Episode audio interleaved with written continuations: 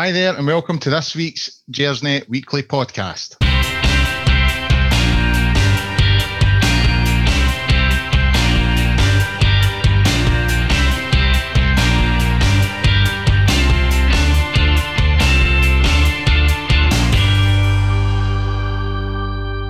So maybe July and school, summer holidays, and all the rest of it. But the football's back, the World Cup's gone, the proper stuff is is is back, and we're all looking at the Rangers games again. Uh, obviously, we had the result there last week against Shikopi. I hope I'm pronouncing that correctly. Pete will correct me, no doubt, if I'm not. Uh, so we'll have a look at that. We'll have a look at uh, the performances overall and see how the boys are feeling about the games against Shikopi last week. We'll also look at the tie coming up against NK Osijek again, I don't know. I'm hopeless at pronouncing these things. But they're from Croatia, and we face them next week. So we'll have a wee look at that. We'll also have another look. We've touched on it earlier on uh, in another podcast, but we'll have another wee update on the transfers, ins and outs. And we'll also have another look at the off field stuff, uh, Sports Direct, and the takeover panels ruling with Dave King. Joining me tonight is uh, Stuart Franklin, the gaffer. Uh, how are you doing, Stuart? Very well, mate. Take your time there. oh, for some reason, my keyboard wasn't letting me unmute, so that's that was the problem there. Uh, aye, uh, very well, thanks. Good, good, good. Did you enjoy your holiday? I know you were away. Yes, it was excellent. Uh, delighted to be back speaking to you guys. Mm. Ah, you sound delighted. uh, and also joining us for a second time, uh, we were initially supposed to have Ross Bennett, but he couldn't. He couldn't make it. He pulled a sickie at the last minute. Uh, so stepping in is uh, Stephen Clifford from the blog Four Lads Had a Dream. Uh, how are you doing, Stephen? Hi, how you doing, guys? All right? Not bad, not bad. Your accent's still flowery, I see. Yeah, that'll never change, uh, right, we might as well get straight into it. Before we start on the main topics, I think I sh- should give a wee mention to David Hagen. Obviously, it was announced earlier on in the week that he's He's been diagnosed with motor neuron disease, which is obviously tragic news. Uh, David joined Rangers in 1992. He played 20 competitive games for the club, and he was obviously part of that famous 92 93 side. Uh, I think he played in quite a few of the Champions League games that year. The first British side to compete in the newly formed Champions League. We had 10 games that season, undefeated, and we went on to win the treble. And he was part of that squad and, and, and played quite a few games that season. He left Rangers in 1994 and went on to play for Hearts, Falkirk, Livingston, Clyde, Peterhead, and finished his career in the juniors at Bo'ness United. Obviously, the thoughts of everyone here at Gersnet is with David and his family at this difficult time. Uh, obviously, in the back of the Fernando Ricksen thing as well, it feels it feels pretty horrible, guys. I'm sure you'll all agree. Yeah, all the best to David and his family. Yeah, if I could just say on that, the um, Rangers former um, players benevolent fund of a club have set up a fund for David, um, and it's basically um, to try and raise some money for his. He's got a very young family, so if the Rangers support could have a look at that, it's a Just Giving site. The links are on um, the Four Lads website, I think, or they're very available on Twitter and things like that. If the guys can go in, even if we could just give a couple of pounds to help David. As I said, he was part of the nine in a row squad and he was a treble winner and things hopefully we can all rally round and try and help him and his family, especially with such young children at this time. Yeah, I've noticed that there's there's been a few dinners and all that organised as well. So yeah, I'd agree with that. Absolutely. If you can get on those links and give what you can to help David at this obviously 45 year old is the same age as me. It's it's a very, very young age to to face such a, a sort of traumatic experience. Right, we'll move on to tonight's uh, topics. Firstly, the, the, the, game against Shikopi, guys. Am I pronouncing that right? to be honest, I'm not quite sure. Uh, Stuart, I'll come to you first. Um, obviously, the, the game at Ibrox, uh, it was a bit of a hard sort of slog, but we got there. The away leg, much of a muchness, missed a lot of chances, wasted a few chances, but I, I thought defensively we looked sound. What was your overall thoughts the, the two games against uh? Well, first and foremost, I think we've got to be pleased that we're through. And it's job done, and um, this early in the season, I don't think you can expect any spectacular performances and six, seven nil wins, um, no matter the opposition. So yeah, I'm I'm pretty happy. I think if you do what the manager's done and go from the back forward, um, then in terms of his signings so far and how he's trying to change the team, then I, th- I think he'll be happy as well. Um, obviously, the defence did pretty good over the two legs. I think at set pieces they looked ropey once or twice, and then we got quite fortunate late in the game in the second leg when Al McGregor had to make a great save after uh, Connor Goldson got sort of caught out position and the guy got in behind him. Um, further forward in the team, we weren't quite as effective. Midfield were okay. Um, up front, we, we obviously wasted a lot of chances, and uh, if if we're taking these chances, I think that the tie would have been a lot more comfortable. So it was a bit of shame that that we're we were unable to do that. But yeah, job done. So pretty happy. Yeah, I would agree with that. I, I, I think we look like a side that's a work in progress. I think defensively we looked fairly solid. Middle to front, I, I, I think there's a, obviously a bit of tweaking to be done there. Stephen, coming to yourself, what, what, were the, what were the big positives for you coming out of, the, out of those two ties? I, I, found them both fairly hard watches, to, to be honest. But I mean, obviously it's an early stage of the season. But what was the main positive that you that you took from the from the two games? First and foremost, that we're through. I think we tend to give ourselves a bit of a hard time. If you look at some of the results um, from the, the ties, there is a few shocks in there, and it does happen. We know because it happened to us last year. So we can be pleased we're through. We've negotiated a potentially tricky tie, although I don't think it'll be as tricky as the as the one we're about to face in the next round. But positives for me: two clean sheets. Um, there was bits of play that looked good. Um, defensively, we've got a, a, what looks to be a pretty solid back four. Um, goalkeeper speaks for himself. I'm a massive McGregor fan, as we've touched on last time we were here. He looks he looks just as good as you're always going to be. So a wee bit of tweaking still to be done further up the field, but I think we've got to be happy. You know, we're through. It's like you guys were saying, it's very much job done. Yeah, there was, I agree with you as well, there's bits and pieces, but if we, we take our chances, then it's, it's, it's better than, than what we actually got. So yeah, I'm happy overall. We're through, and uh, like you guys also said, this is a work in progress. We, a lot of people expected that we would turn up and blow them away. To win any game at home in Europe 2 0 and go away and get a clean sheet is a good result, no matter who you're facing. So I'll take the, I always tend to take the positives, and that's what I took out of it.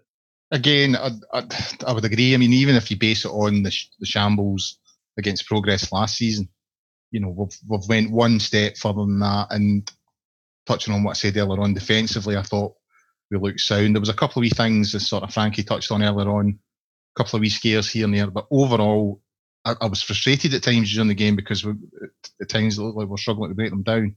But I don't think we ever looked like we were going to lose the game, if you know what I mean. So yeah, I, I, I, can't disagree with much that you've said there. I think there's obviously improvements that we can we can look to install in, in the squad and in, and, and in the team in general But overall, I think you've got to take the positives out of it. Stuart, coming back to you, was there anything, any sort of major concerns from from the two games that you think that this is something that really needs to be addressed? Well, I think our finishing again. I mean, in general, I think the biggest disappointing for me was the fact that we're still very similar to what we were last season, um, and that we're really, really inconsistent. Um, for five minutes a game, we could in, in any game we look we can look really good, and then the following five minutes we can look really poor. It's really frustrating that we're unable to keep a sort of a momentum up or a pace of the game up for 90 minutes. In the second leg, you could understand that to a certain extent. It was a warm evening. Uh, we were 2 0 up, so effectively we're trying to protect the lead. And although we, we still created chances, we, we weren't we didn't exactly attack in a gung ho way. I think um, I thought McCrorie and, and Jack did okay, Jack especially. Um, but they weren't exactly exciting in the, in the range of passing. They kept it simple, which was probably sensible, and I'm sure that was under the instruction of the manager. But I, I think um, we really need to try and be a bit more attacking, a bit more direct in our play, and add a bit more pace to it. In this game, we got away with it because I mean I think we've got to be honest with ourselves. Scoopy, they were they, they were awful. They were really really poor, and it would have been really really frustrating to to even lost a goal against them. Um, but the next team uh, the Croatians are going to be a, a, big step up, I'd say. Um, I don't think they were particularly impressive. I watched part of their, their second leg the other night there, and they, didn't look great either defensively. So I think we'll, we'll have opportunities. Um, it'll be interesting to see how we set up on Thursday with, with being away from home first. As I say, generally I'm pretty happy. Um, I think we've got to realise that it's early in the season, it's early in uh, a new manager's reign. Uh, it's the same for new players, and I think we're gradually getting there. Um, we just hope that we can do that and keep winning at the same time. Again, there's no much that I could disagree with there. Sure, the, the, one thing I found frustrating was the tempo. You sort of touched on that there. I, I found middle to front at times. We were really, really plodding. Didn't move the ball about quick enough, and I think that's what frustrated me. So that's something that has to be worked on, I think. But I know it was only a friendly, but the, the friendly against uh, Bury, I, I, I, think they, they moved the ball about quite quickly that night, but it just never happened against uh, Scoopy. So yeah, need to work in that. I think another thing that really frustrated me was, and I, and I think it's been a, a running concern for a while, is Alberto Morelos. Stephen, I'll, I'll come to you in this. Is, is time running out in this guy because it, frustrates the hell out of me because there's times he, he, looks like a genuine player, like you know he really could do a job for Rangers, and then there's other times he just he can't head, he can't shoot, he can't pass, and he's got a right sort of petulant huffy look in his face, and, and I just I just wonder if time's running out for him. Is time running out for him in the first team as a first choice pick? Then the answer is absolutely yes. One thing that um, touching on the on the game there on, on Thursday night in the nil nil was was Gerrard's um, post match interview with Rangers Telly. Two minutes um, it, it, lasted, and in that time he, he mentioned three times how disappointed he was in our attacking play. Um, he won't name individuals, but um, there's absolutely no doubt in my mind that um, Morelos will be getting told. The previous week, um, and the, the victory at Ibrox, Morelos got a bit of a bollock in, the dressing room for the last 10 minutes, his petulance, and also remember he got cautioned. So I don't think he's going to get away with what he got away with last year. And Gerrard will very quickly remove him from the side if he continues with what you were saying. Is is sometimes you watch him and he just looks like he's not even interested. He looks like a player that he knows, well, nobody's coming on for me, so I can do whatever I want. And it's such a shame because he's so he's become like a, an enigma, a frustration because that guy that started the first six months that, that, that scored the wonderful goals away at Easter Road when he turned his defender inside out and belted it home. That he doesn't even look like he's capable. Or what's even more worrying is that he doesn't even look like he's interested anymore. But we know how good he can be, and we need to try and hope that he is ready to get back into that frame of mind. So to sum up your, your question, is his time limited? Then yeah, I think first team pick wise, is his time limited at Rangers? Depends if we can get an offer for him. I don't think there's any way that a, a proper offer comes in and we're saying no. There's been no interest this summer, despite the, the Fenerbahce rumours they were nonsense. So at, the moment, all we can hope for is Alfredo gets his head back in the game because we really need him firing instead of the the performances we're watching at the moment. That's for sure. Sure, I'll bring you in because you've been quite positive about Morelos in the past, and I, and I get and I get why. As I said earlier, there, there have been times when you think if, if, if he got his head straight, he could be a real asset to the club. Uh, but it's it's just getting so hard to put up a, a case for him now. Yeah, yeah, you're right, Colin. It's it's, it's, it's he's a really frustrating character. Um, I think sometimes on the TV though you didn't see everything that happens at a game. Um, and I, I, was on holiday for the the first leg of the, of the uh, Scoopy game, and, and, obviously we were all almost us were watching the game on TV for the second leg. And I, th- I think that the service to Morelos has been pretty poor at times. I don't think we get the ball uh, forward quick enough, um, and certainly in the second leg. Uh, so I can understand why, why he was a bit frustrated there. But in terms of his finishing, I mean, in the second leg, it, it looked like he'd never headed the ball before. There was two or three times uh, Tavard put on excellent crosses, and and I think all three times it, it was like the, the equivalent of a, a, a sclaff with his head when he was trying to go for the ball. When he even he did go for the ball, sometimes he didn't even go for it when he should have, or he didn't anticipate the fact that the defender wasn't going to get it. And and that's where it's it's hard to defend the guy. Um, where I will defend him is the fact that he's had to play a lot of football in the last um, sort of year to 18 months. Uh, I think that excuse is, is wearing thin now, though, because he's, he's had four weeks holidays and and uh, and a full pre-season. Uh, but I think I think where we've let him down is the fact that we have is it's like like um, Stevie mentioned there, we've not had anybody else to play up front at all. So it's all going through Morelos. He has to work hard, he has to work the channels. The amount of times we see him out on the left and the right hand side when he should be in the box, and nobody else even seems to make the run into the box. So even though Morelos comes wide, does quite good work in the channel, there's nobody for him to actually give the ball to in a more forward position. So I can understand why he gets frustrated. But at the same time, um, I think uh, his, his, attitude and um, his just his, his, standard of play isn't good enough. Certainly inside the box, out in and around the box, it's not. He's still doing not, not a bad job of linking the play. But um, I think the quicker we can get Sadiq fit um, and available and playing, um, the quicker that um, Alfredo's own attitude and uh, contribution will, will, improve, hopefully. Well, I, I, would hope so as well. I, I, that's the one thing when, when Gerrard arrived, I thought, well, if anyone's going to you know, batter the nonsense out him, it'll, it'll be Steven Gerrard. I, I, do think, as sort of Stephen hinted on earlier on, that he was given a wee bit of a, a free run last season and, and not really challenged. I, I found him. Uh, we'll come on to Jason Cummings leaving the club later on in the show, but I, I found him quite an unhelpful strike partner to Jason Cummings. It, it, it, it looked like he didn't want him to be there and I just I just think he got away with far too much. I find it interesting you mentioned the two headers there because he, he's he's got previous on that the, the, the misses that he had at Celtic Park uh, a while back. One was, was shocking, absolutely shocking. So there are definitely kinks in his game, and I think a lot of these kinks are uh, related to his attitude. You know, I think if he could get his head straight and concentrate in his game and become more more of a team player, then I think we would see a far better player. But I, I have to say, after a year, that, that that's not what's going to happen. But I suppose time will tell. Moving on, getting away from Morelos and the, the, the tie against uh, or whatever you want to call them. We're obviously through. We're in the next round, and we've got the creations. NK. Jack? Am I pronouncing that right, guys? Well, I'm not going to try and Aye, I'm not going to try and better it. So fire on. The Croatians. The Croatians, yes, yes. Uh, by the way, I was supporting them last Sunday in the World Cup final. I thought they were, they, thought they were robbed, but anyway, I had a wee look. I was sort of on doing a wee bit of research today. I mean, in terms of the European pedigree, it's it's fairly limited. A couple of times in uh, the old UEFA Cup, and I think the furthest they got was a sort of third round.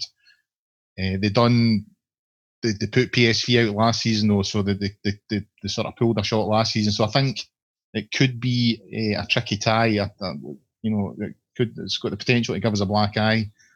Stephen, what's your thoughts on on the on the ties coming up? Do you, do you think we've got a good chance of progressing? Yeah, we'll beat them home and away. I'm very confident of that. Oh well, not with that then. do you want to elaborate on that a wee bit? I just I don't know. I, I mean, I suppose that I am very optimistic that every game that we see Rangers under Gerrard, we're going to see a bit more improvement. I like um, Stuart was talking about earlier on. I, I sat and watched them on Thursday night. They had a, a tricky sort of left winger. He's a bit bit fast, but I thought they were all over the place at the back. There was plenty of holes, plenty of room, and I just feel that I just feel that the game's there to be won. Um, I'm confident that we'll do the business. I, don't know why. Sometimes you get a feeling. Um, obviously, we'll look back on this uh, moment on, on Thursday night, Friday morning, and see how right I was. But I'm confident heading into Thursday that um, we'll we'll get the right result and then take them back to Ibrox and finish the job. Sure, you feeling confident?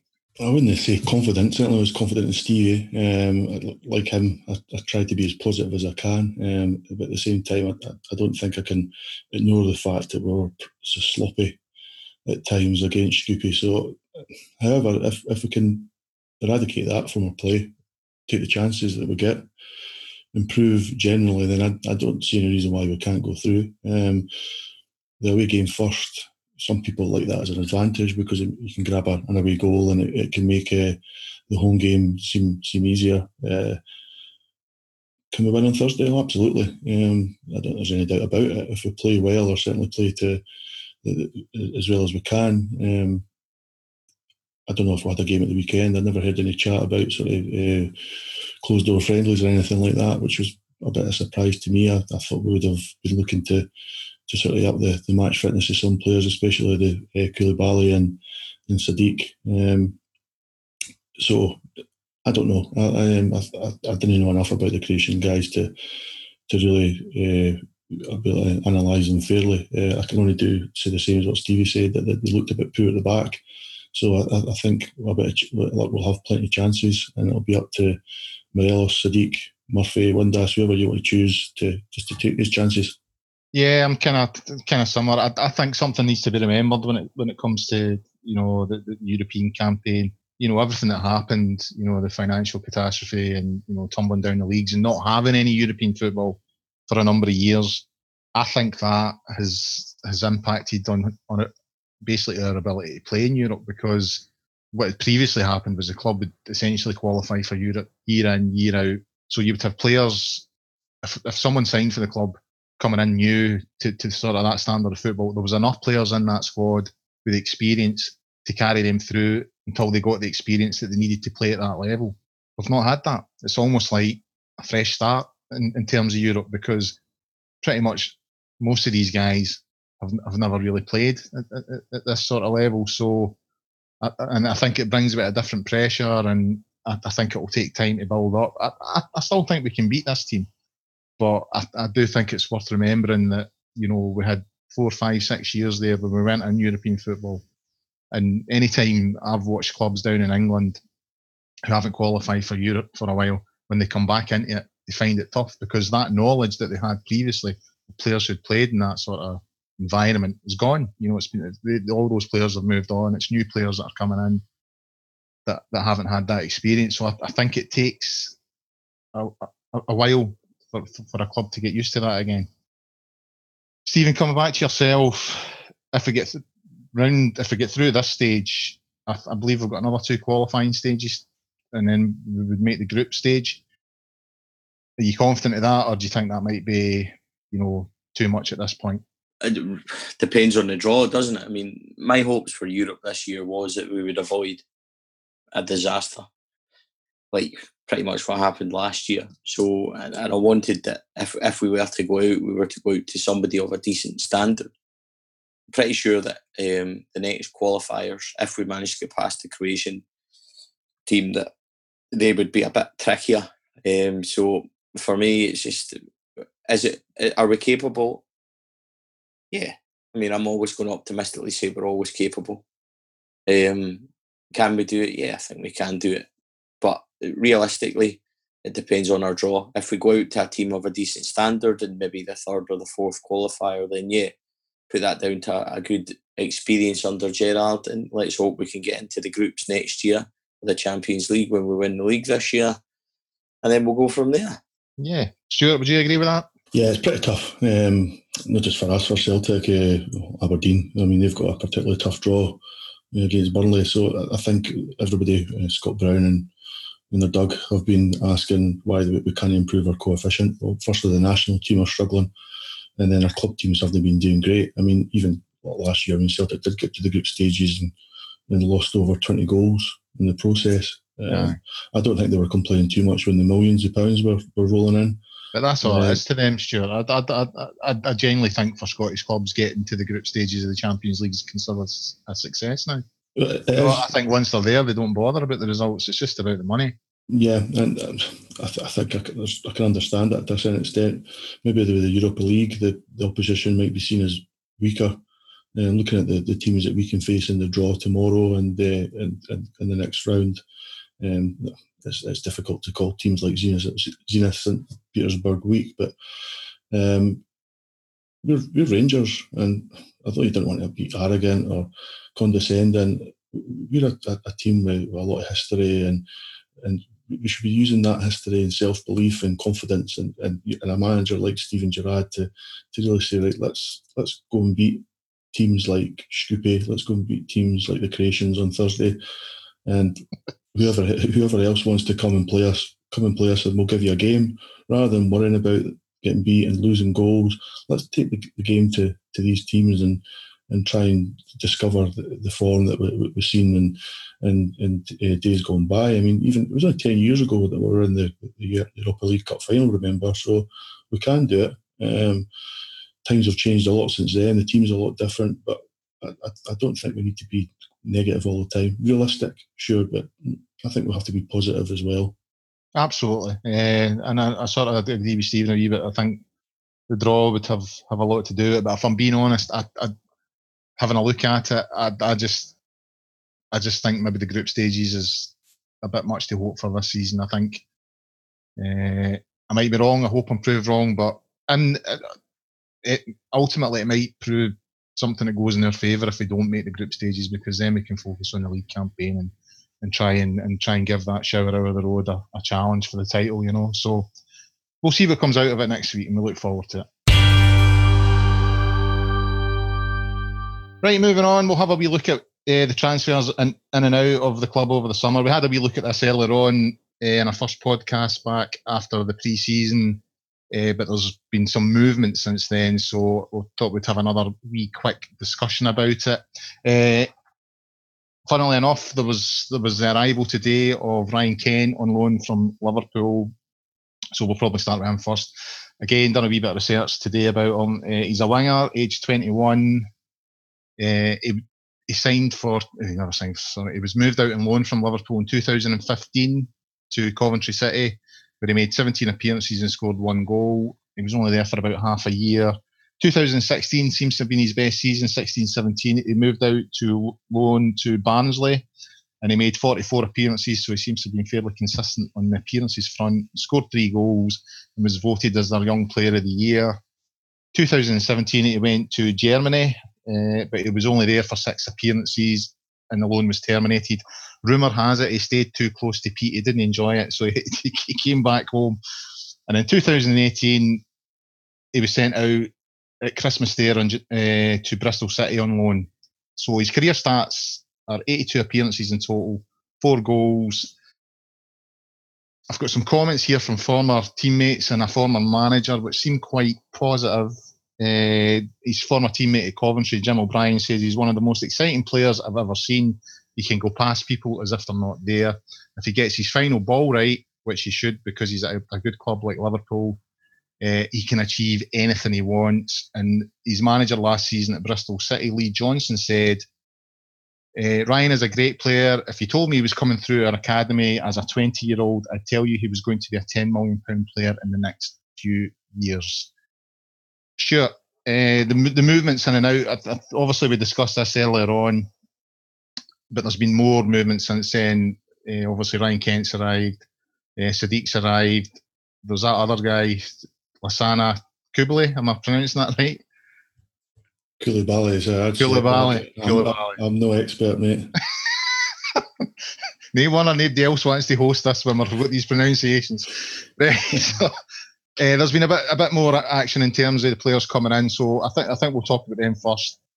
We'll start with Ryan Kent. What, what did you think of that today? Just arrived earlier on today. I think um, the more uh, creativity we have in the, the squad, the, the better. I mean, um, I think that the guy can play on both flanks, so that's good. Because um, in the two games that I've seen so far, the, the Scoopy matches, that um, Gerrard's formation and system seems pretty fluid. Um, I mean, it started in the, the first game, I had Windass on the right hand side. The second game, I had one on the left.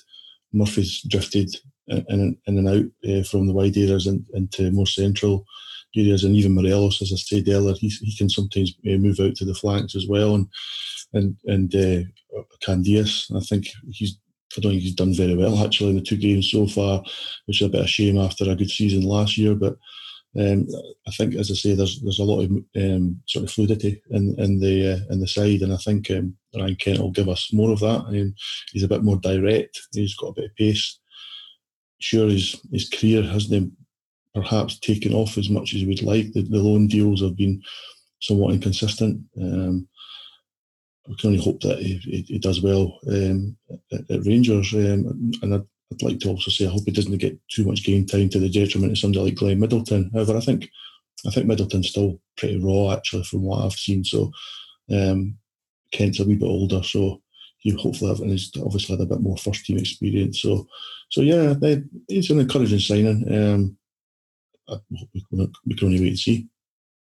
Stephen, um, I mean, obviously we've not seen Ryan Kent yet, and there's a couple of other players who haven't uh, made made the obviously with the game, the, the friendly that we had in the two European ties. So we've not had a, a chance to sort of run the rule over everyone. But of what you've seen so far, uh, who's impressed you the most of, of, of Gerrard's signings? Yeah, it's got, got to be the defenders. I think that um, Connor Goldson is looks every bit like a three and a half million pound player, which is big money for us these days. So he looks strong. He looks commanding. He looks controlled. Interesting. There was a a cross ball in the um, second leg there on Thursday night, and he managed to clear it almost up to the halfway line, which started an attack for us. Um, and that's the kind of presence we need. I've also been hugely impressed at left back by John Flanagan. Um, I think he looks a wee bit more unfit than the other boys does, so he might take him a wee bit longer to get up to speed. But um, I think he looks solid. He's good in the tackle, and something I like about John Flanagan is that a couple of times that our players have been taken out, um, he is right there in the next phase of play, and he makes sure that that person knows all about it. And I think we've missed that. I think that Flanagan will be a very astute performer for Rangers.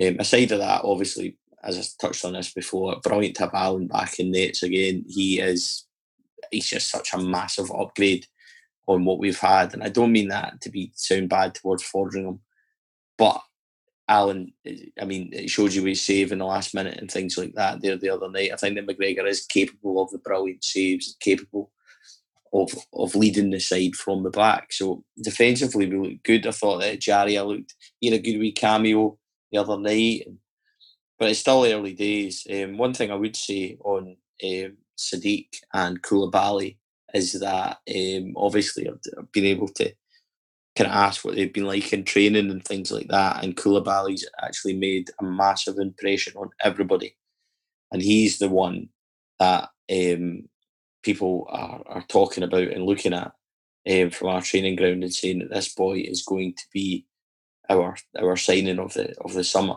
So that's hugely positive. He's a big guy. He's combative, and he just breaks it up. He's tough in the tackle, and he just bullies people.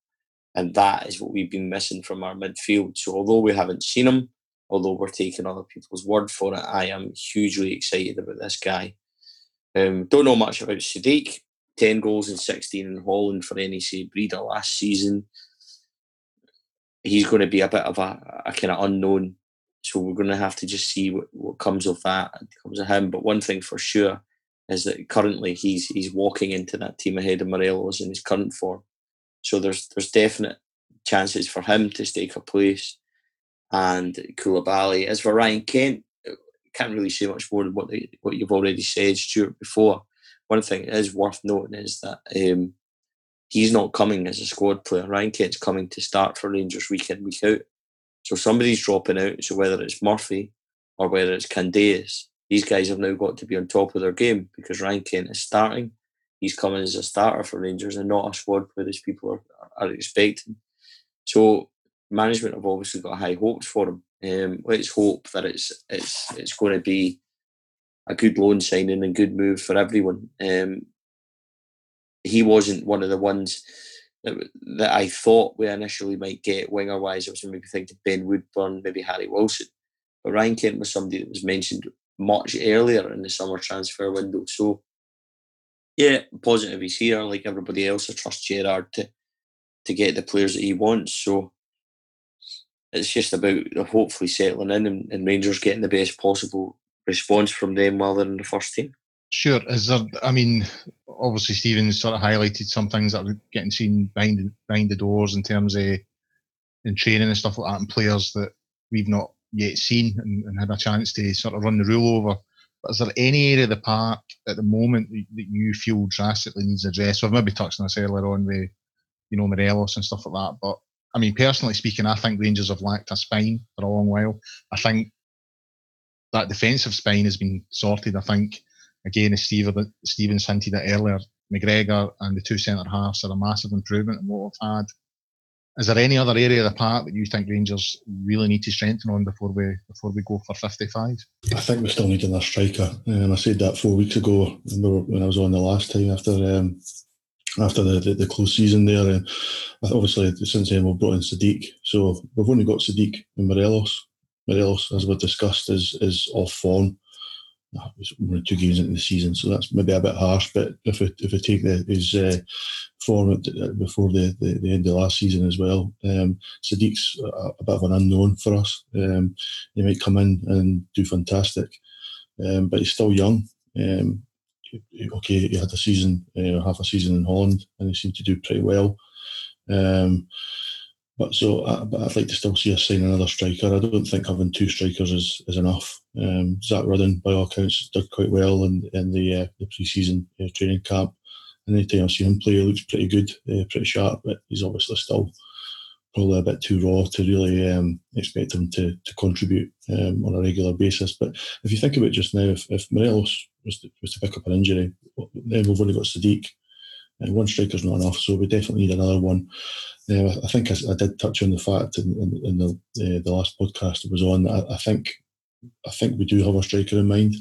Um, I, I, think we're just waiting until the uh, the English uh, squads are finalised before we we're able to bring that person in. Um, there's a bit of gamble in that because you're having to wait till August uh, before before we can do it. So I can understand. As long as the um, it's the right person, uh, the right fee, um, I'm not sure if we can bring another loan player in or where from, uh, but it, it might be worth the gamble in the long run. Uh, in terms of the rest of the team, uh, fairly fairly happy. I think we could do a bit more uh, maybe creativity in, in, the middle of the park. But uh, for me, Ejaria has done quite well. I think he looks uh, pretty good. He's quite strong on the ball. Seems fairly confident and direct. Um, I think Ar- Arfield's been unlucky with. he's injured. Coulibaly, Stevens touched on, and I'm also I'm looking forward to getting Rossiter back fit. Um, maybe a bit of a misnomer enough uh, that, but if, if we can't get the lad, good luck with that one. if, honestly, I, have I've seen him play a few times or Saturday, and I think he's a really really good player. He's really good at possession. He's strong, and I thought um, in the, the, the, five each game against Hibs, he was he was our best yeah, player, and he played really well. He, he really stood out. Even in the first half, the first twenty five minutes, we were three 0 down. He was still probably the only player that could really say, "Well, I'm, I'm actually trying to do my job." And so it's really it's a real shame that we're unable to get that laddie fit and keep him fit. Um, is he creative? Probably not. So um, he's another guy that you're, you're sort of got to sit a bit deeper. So I, think um, I, I, know Stevie's gets it uh, asked about it on a daily basis about Steven Davis. Uh, it might not happen with him, but I think that's the sort of type of player we're looking for an experienced guy um, who's a winner, um, knows the Scottish leagues maybe, or certainly British football, and he can and somebody that can supply goals and chances for the strikers that we do play. I would agree with that, and I would I would take Steven Davis in a heartbeat. If I'm being honest, yeah, I think he's a great player. I think he would be, instantly become the, the, the best midfielder in Scotland if we if we got him. Looking at the players going out, uh, obviously, I was a wee bit disappointed that they couldn't find an agreement for for Jason Cummings. I know lots of people think he wasn't good enough, but as I said earlier, I thought he had an unhelpful strike partner in, in Cummings, uh, sorry, in Morelos.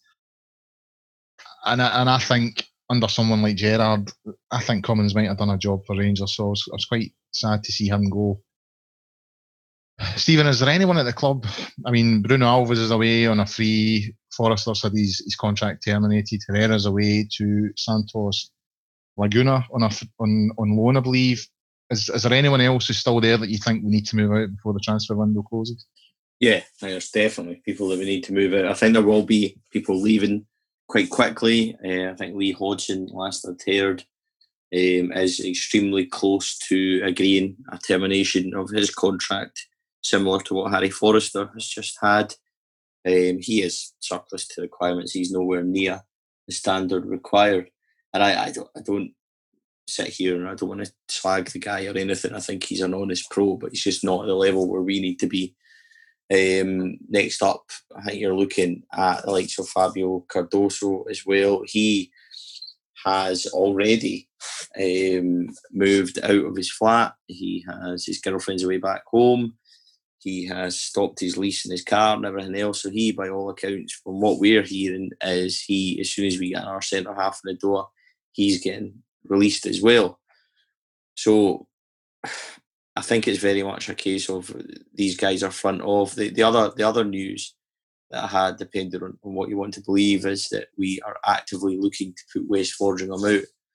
Um, a lot of people have said between two and three million. I think closer to half a million of Wes Foderingham will be gone. Um, there's there's no desire now at Rangers to, to keep Wes.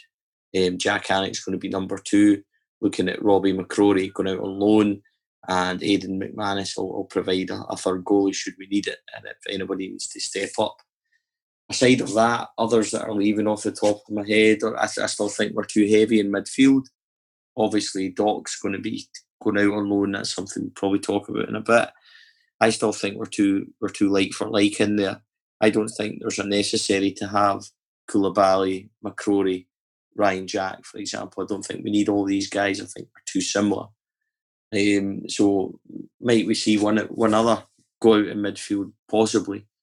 Um, there's always the question marks over the future of, of Josh Windass and Alfredo Morelos if these offers do come in. I'll, I'll repeat what I said all summer. I, I, don't see us being difficult to deal with for any player that we've got in our squad, aside to the guys that have just been brought in. One of the two might be we want to keep, but you're talking about bids of three, four million for the likes of, of Josh Windass, etc. Then he'll be gone. Similarly, West Wes Foderingham is going to be away. These guys, I don't think, I don't think there's any danger that Rangers will be will be difficult to deal with. So yeah, I mean, I still think, although there has been a lot of ins and outs, something I've always said as well is we're going to have a massively high turnover, and I don't, I still think there's at least another another three coming in, and there's at least another five or six going out the door. So there's plenty of of movement still to happen. Yeah, that's interesting that you mentioned Greg Docherty there because yeah, I'm I'm going to start talking about him now. But I'll go back to what you mentioned there about about Wes. I mean, obviously there was a news earlier, earlier this week that uh, Waghorn is is about to move for about five million, and obviously a lot of Rangers supporters have went into sort of overdrive in terms of a frenzy about how can this happen. You know, we don't value our players highly enough no, is, is there maybe a chance that we're undervaluing Wes? Half a million. I mean, don't get me wrong. I agree. I don't think he is of the required standard to play for Rangers. I think he's a decent keeper. I think Waghorn's a, de- a decent player. I just don't think he had a strong enough mentality to play for Rangers. And I, I think I, I, don't say that as a slight on the boy. I, I think there are only very few people that can play for clubs like Rangers and Celtic and all these sort of top clubs where the expectations are unrealistic. There's no other word to put it. It is you have to win, and if you don't win, you're, you, you know you're getting dogs abuse. Sally McCoy used to say they don't even give you one one lost game. They give me one missed chance, and then that's it. The sort of the stick starts coming for the stands. I think it takes a certain type of character to put up with that and, and, and, and perform under that sort of pressure. And I don't think Waghorn was able to do that, and I don't think Wes is either. But I don't think that necessarily makes him a bad goalkeeper. So is there a chance that we're undervaluing Wes?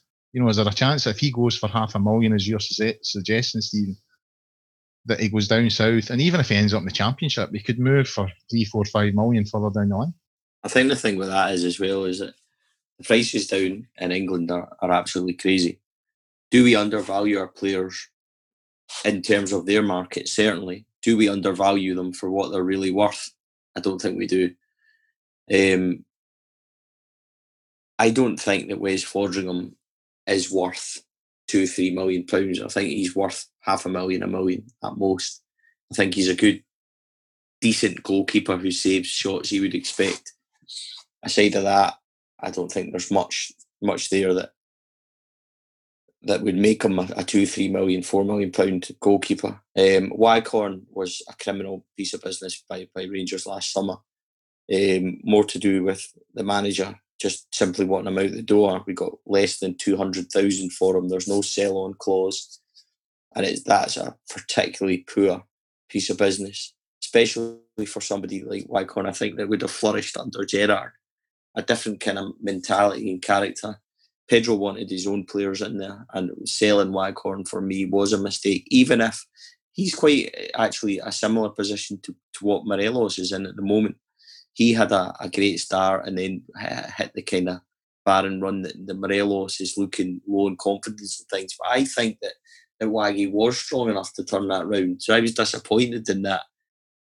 Um, but I suppose it just depends on on, on the manager and, and what you what you can produce for, for him. Obviously, Pedro was just wasn't interested. But going off on a tangent slightly, do I think we undervalue our players? Then sometimes we do, but in, in terms of ways, no. I mean, I think if if we were to get half a million, seven hundred fifty thousand with sell on clause, I would, I would think that that's quite reasonable business for Rangers. Sure. Stephen mentioned Greg Docherty there. Uh, I don't know how you felt. I, I was really disappointed to hear that Rangers were looking to put him out on loan. I, I, there are obviously aspects of the boy's game that, that he needs to work on. I, I always felt his distribution was a wee bit ropey. I thought his reading in the game was really good. I thought he anticipated a lot of things, broke the play up well, and to me looked like one for the future. So I was really, really disappointed to see, you know, that they're, they're looking to move him out on loan at the moment, especially when you consider, and again, I don't want it to be horrible, but someone like Andy Halliday, whose performances in the last year or so have been have been really poor, is still sort of appears to be a, a you know he's going to stay at Rangers at, at, this present moment in time. So how, how did you feel about that? I, I, Greg Docherty really really disappointed that he's getting moved on. Aye, I don't think we'll see any young Scottish players um, struggle at the club when they come in. I mean, especially when we spend six hundred thousand pounds on them. Just to go back slightly to, to what you were talking about um, in the last few minutes, I, I, think we do undervalue our players. I think that unfortunately it's a symptom of, the last two or three years we were changing manager every six to 12 months and we're making huge squad changes. It's teams that, that, that, that don't have to do that. They can, they can allow players to sit in the fringe for a while and try and make money. Something like um, like Wes or uh, Cardoso, you can see right they're not getting a game, but we still rate them at, at a, a, decent amount of money, so we can stick them out on loan or and try and get uh, and hopefully they'll do well in, at the loan club and, and, and, sort of retain some of their value. I mean, I think Wes Foderingham is worth a lot more than five hundred thousand. Um, maybe it's a goalkeepers union in me. Um, I don't know, but I, I, I, don't think he did a huge amount wrong in his time um, in the first team. I don't think he was hugely impressive at times. I think he was a bit suspect for long distance. However, I think one of the things Wes had, um, or one of the big positives, he was really good with the ball at his feet I appreciate some Rangers fans probably disagree. He maybe a bit took a bit too much time on the ball. Um, and was probably too confident at times, possibly is the argument there. But I think it, I think he does have qualities that that are worth um, putting out there if you want to sell him. And it's I think it's a bit strange what's happened to Wes in the last uh, two to three months. Actually, um, clearly Gerrard doesn't rate him, which is fine. But um, to have him sort of not involved at all with the first team um, and it's it seems a bit a bit strange and and uh, a bit disappointing. Um, as I say, it's, it's, a hard one. I think if you need to get get new players in, and every new manager wants effectively wants eleven new players, then you have to move guys on, you have to try and move them quite quick. So that means you're going to take a, a bath um, on on some people. So I think we've seen that already. I mean, but this this is where we have a football administrator um, Andrew Dickson. And you have a, a, a chief executive, managing director, and, and Stuart Robertson. These guys should be making the most of any transfer fees that we get for players and, and making the least of any fees that we pay. I mean, I think some of the signings in the last year, I mean, Carlos Pena, um, Eduardo Herrera, you've got Cardoso, I think, I'm sure he was about a million pounds, and yet all these guys are going to leave for free. It's a nonsense. And I think somebody has to take responsibility for this somewhere along the line. It's okay uh, saying blaming manager A or manager B, that's fine. But if, if, if you're on the board, then you should say, right, hold on a minute, you're supposed to be a good manager. Let's work with the players you've got and show that first before we, we throw £10 million at you. I would agree with that. I mean, certainly, I, I felt someone's head should have rolled for the the appointment of, of Pedro and, and everything that followed and, and Pena and all the rest of it. All those players that we brought in, you know, it's, it's just it's just chucking good money after bad, you know, and, and you make a valid point that because we've been so unsettled over the last three, four years, new appointments practically every summer. You know, when someone else comes in, they want to do it their own way, and then we're, we're letting players uh, go for, for next to nothing. Players that were spent good money on. Going back to Docherty though, I, I, I genuinely really disappointed for the boy. I, as I said, I thought he, I thought he looked like he could be a really good player for Rangers, and that may still happen. But you would have to say that if someone comes in and their first idea is to put you out on loan, especially when you were, you know, you, you, have made a few appearances for the club, then I, I think it, I don't think it bodes well for the boy. And, and part of me wonders if it's got anything to do with this incident in the dressing room after the semi-final defeat. You know, obviously Lee Wallace is, is he's persona non grata. Greg Docherty seemed to fall out of things after that game as well. I just wonder if if, if, if sort of linked to that. I know I'm speculating there, but it just seems odd that he's he's he's so quickly sort of disappeared from the uh, from the picture. So yeah, disappointed, but we'll take it from here. If I could just say on that on um, Docherty, um, nothing happened with Doc in the, the semi final in the um, in the dressing room. He had a, a bit of an argument with Morelos. Um, there was a nonsense report which ended up the club got an apology for, saying that he was involved in a, a scuffle in the tunnel, which is absolute nonsense. Nothing happened. Um, so I, I, actually I actually know Greg's best mate, um, and that was one of the things I asked him. And it's, it's nothing to do with that. Greg's future at Rangers has been assured. They're just basically looking at game time and they don't want him stagnating. They actually took him out of the squad towards the end of last season to protect him and get him fully fit for this year. And they've decided the best course of action is a loan move, and they're looking at a short term six month loan move. Sunderland looked odds on at the end of last week there, um, at the middle of last week, sorry, but they have walked away from the deal. Subsequently, Jack Ross said they were never interested, which is a nonsense. But we just need to wait and see, wait and see what happens with Craig. But I think it's more a case of, like I was saying before, top heavy in midfield that are similar. And if he wants another body in there, which I suspect he might, then other people have got to move either short term or long term. Greg's one of the casualties in that. I don't think it's the end of, of Greg Docherty's Rangers career. I think it's basically just we'll get you out, we'll put you out, and we'll bring you back. Hopefully, you you will have progressed as as we expect you to. Our final topic for tonight, we'll have a wee look at some of the, the off the field stuff, which unfortunately has dominated uh, the sort of headlines surrounding Rangers for far too long now. You know, it's been six, seven years or whatever it is now. Feels like we're getting to the end of it, but there's there's two pretty big things going on at the moment. Obviously, Sports Direct. We had the Hummel announcing the, the new kits to much controversy and then Sports Direct have sort of taken the club to court, and there's now a ban on the kits being sold at the moment while it all goes through the sort of legislative process. Sure, uh, how much longer do you think this is going to go on for? Because it does feel like it's. I mean, Rangers paid, I think, three million last year, and you kind of think at that point, I've paid three million. Sports Direct have been compensated. Can you see an end to this? Because it's, it's it's starting to nip my head, if I'm being honest. No, unfortunately not. I think uh, King and Ashley um, are clearly you know the best of friends. So I think uh, any time one or the other can can uh, make the best of any sort of legal jargon, uh, I, th- I, think they'll make the, the, most of it. And the, the kits and the retail deals just seems to be uh, an ongoing omni shambles. To be honest, uh, it's I, I, don't understand how you can pay three million pounds one year to sort of get yourself out of contract and then a few months later or a year later, we're, we're still in the same contract and still arguing the same stuff in court. It seems to be a bit of an own goal um, on, on our side. Uh, as much as I hate Ashley, as much as any, well, most Ranger fans hate Ashley, um, if we've left a, a, a, back door in a contract for him to take, he'll open the door and walk right through it because he's, his own company obviously have lost money recently. Um, and he'll be trying his best to to, to, to make up any pennies back he can through Rangers and certainly through Dave King. Uh, so yeah, it's a bit of disappointment. I think uh, the, the Hummel kits look pretty nice. Um, I, Rangers fan, I've spoken to likes all three of them. So uh, I think it's a shame we kind of get them uh, in the shops, get them sold, and, and start making money for for everybody uh, concerned. But unfortunately, um, Ashley obviously he wouldn't be making money, so that's why he's he's uh, standing firm.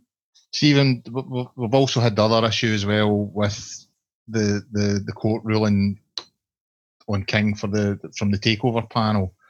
Now, it sort of give it, can get a bit the, the waters can get a bit muddy in this, so I'll just kind of go over the, the, sort of state of play where we are at the moment. You know, King was sort of effectively given a final warning by the highest court in the land that he has to make an offer to other shareholders, which will total around 11 million. Uh, if he doesn't do that, he could possibly face a contempt of court hearing uh, at the behest of the takeover panel. Although he's faced this sort of stuff before, and, and for a different situation, and, and won his case.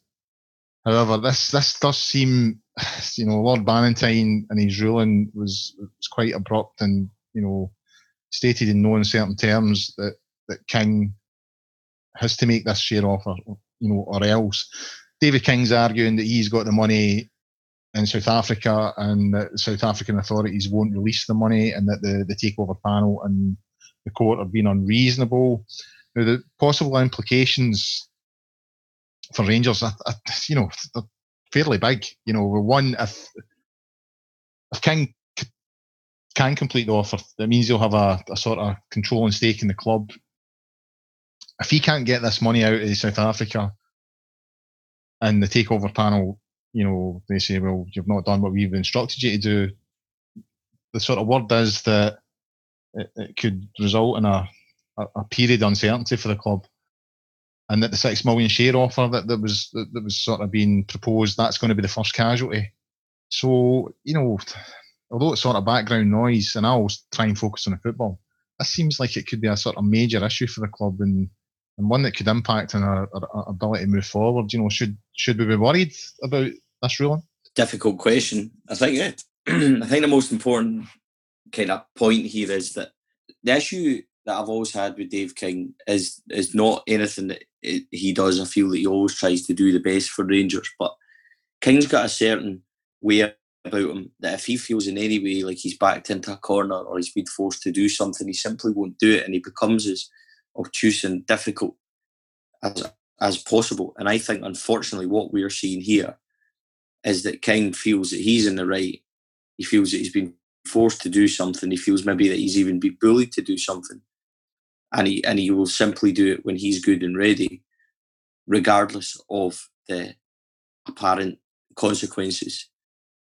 It's okay saying that, and he, and he said this before, and he said it in his statement last week that to Rangers fans that, that it's a non-consequence for the club and it's got nothing to do with the club. Well, unfortunately, it does um, because whether King likes it or not, Dave King is now hand in hand with Rangers. So if, if he's going to be blackballed or if he's going to be cast aside by London, then and by the, the shares and share uh, market and stuff like that, then that has a direct consequence on us because we are looking to do a share issue. What I suspect will happen is that King will leave it as long as he possibly can and then we'll suddenly find that the money's been moved and, and the offer has been made. Um, I don't I don't think there's there's any issue with the money not being there. The money's ring fenced by the lawyers and things like that. So that's not the issue. I think that Dave King's just quite stubborn in that if he ever finds himself in a position like this, as we've seen with Ashley, Easdale's, etc., he just simply doesn't back down. It's very much his way or the highway. So yeah, I mean, see, to be honest, it's a bit of a nonsense in that we could really do without all this. One thing that we knew from from the the previous occupants that some of the litigation that they'd got us in um, to do with Sports Direct and things like that, it's going to be impossible. But Dave King also has a, a, a care of duty for the club as well, and there's sometimes I think he just he doesn't realise that it's just negative headlines and negative for Rangers. This is something that he, he really has to sort, and he has to sort it quickly because none of us want it rumbling on, and nobody wants the possible consequences of, of King being blackballed and what that will mean for Rangers. It's all right him saying one thing, but in reality, this is that is a big issue for Rangers, and it's something that he has to sort. It's something I think he will sort, but it also annoys me that he's not done it already. What about yourself, Stuart? Are you, are you fearful about this business with King and the, and the, the takeover panel ruling? I don't think I'm fearful about it. Um, I think just what Stevie says. I think I'm, I'm bloody annoyed about it. I think um, as much as we've got a lot to thank Dave King for in the last uh, three or four years, I think um, this nonsense with the takeover panel is, isn't one of those things. I think he, constantly talks about having his his um, his eyes taken off the ball through litigation, um, and to be fair to him, there's some of these things he's done a great job with. Um, Ashley, in part, uh, the SFA and the SPFL recently. He seems to be doing quite well. So I, th- I think we, we, can't be overly um, critical or or frustrated when when sometimes it, it, doesn't come off for him. But I think with the, the takeover panel, it's it's not working. I think um, I think anybody that's uh, fair minded would would appreciate there was a concert party, and I think um, I think the quicker he can pay or make the offer uh, the better for all concerned. I think it's better for the, the club. I think it's better for his own reputation. And um, I think it's one less thing for fans and for him to spend his time on talking about. So just get it done, Dave, and let's uh, let's move forward on to more important matters. Right, we'll quickly move on to the Sevco of the week, see if I've got anything from the world of Twitter or anywhere else that's worth having a giggle at. Uh, Stephen, I believe you've got one from this week. Yeah, it comes from the absolutely brilliant website, um, Twitter, Kerrydale Meltdown. All right, um, aye, aye, aye. And they to be fair, that they are the source of most of our material. yeah, they're indeed. Um, it's a must follow, I think, if you're a Rangers fan on Twitter. But they have their one this week, which really made me laugh. Was Sevco haven't paid an outstanding debt, and their travel partner has stopped all arrangements until it's settled. I thought that was comedy gold. Was this Thomas Cook? That's what they're alleging. We haven't we haven't paid Thomas Cook, so they're not dealing with us, and that's why we've not made any trips to Macedonia or Croatia. Right. Aye. Aye. If, if, if anyone out there isn't following uh, Kerrydale Meltdown, I would recommend it. They, they, they sort of on a daily basis they give you they give you a giggle. Definitely a fantastic website for a laugh. That's that's for sure that's about all we've got time for this week. Uh, if you've enjoyed listening to the Gersnet podcast, by all means, please share it on Twitter and Facebook and all those other social medias. Uh, we would be much appreciate that. Get the word out there. A big thanks to Stuart for joining us and for Stephen stepping in at the last minute in, in place of Ross. I hope Ross is feeling better. He's pulling a sickie. He's at it. I think he's away at the pub. Uh, thanks to our audio engineer Graham, who will turn the, the beef stew that we've just produced into beef bourguignon. And when's the next podcast? Stuart, I'll bring you in just now. What's happening? Are we on a weekly basis yet, or are we still fortnightly? Yeah, I think um, I think we're going to be back by popular demand. So I think we'll be back on next. Uh, we'll be recording next again week. next Sunday. Uh, so right. yeah, back back to a weekly a weekly um, a weekly pod. Back by popular demand. I like that, Stuart. I like that. Uh, in the meantime, if you're looking for any sort of Rangers related news or chat, get yourself onto Gersnet and the forums at www.gersnet.co.uk. Lots of fun on there, lots of good chat, lots of good articles. Also, check out Stephen's blog, Four Lads Had a Dream. There's, that's usually filled with, you know, rumour and counter rumour and inside info. Lots of great stuff on there. So, in the meantime, thanks for listening, and we'll see you all next week.